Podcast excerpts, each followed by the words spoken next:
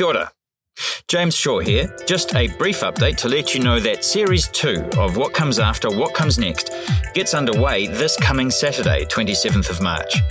It'll feature conversations with some of the world's leading thinkers, writers, scientists, and activists about how we tackle the climate crisis and renew our economies in a post pandemic world.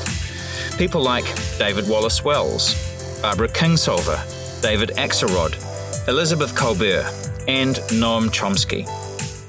We'll kick off this weekend with Professor Jeffrey Sachs, who is one of the world's foremost thinkers on global trade, climate change, and development. That conversation will be available in your podcast feed from 9am on Saturday. We'll then aim to release a new episode every couple of weeks, depending on my guests' diaries and other commitments that pop up.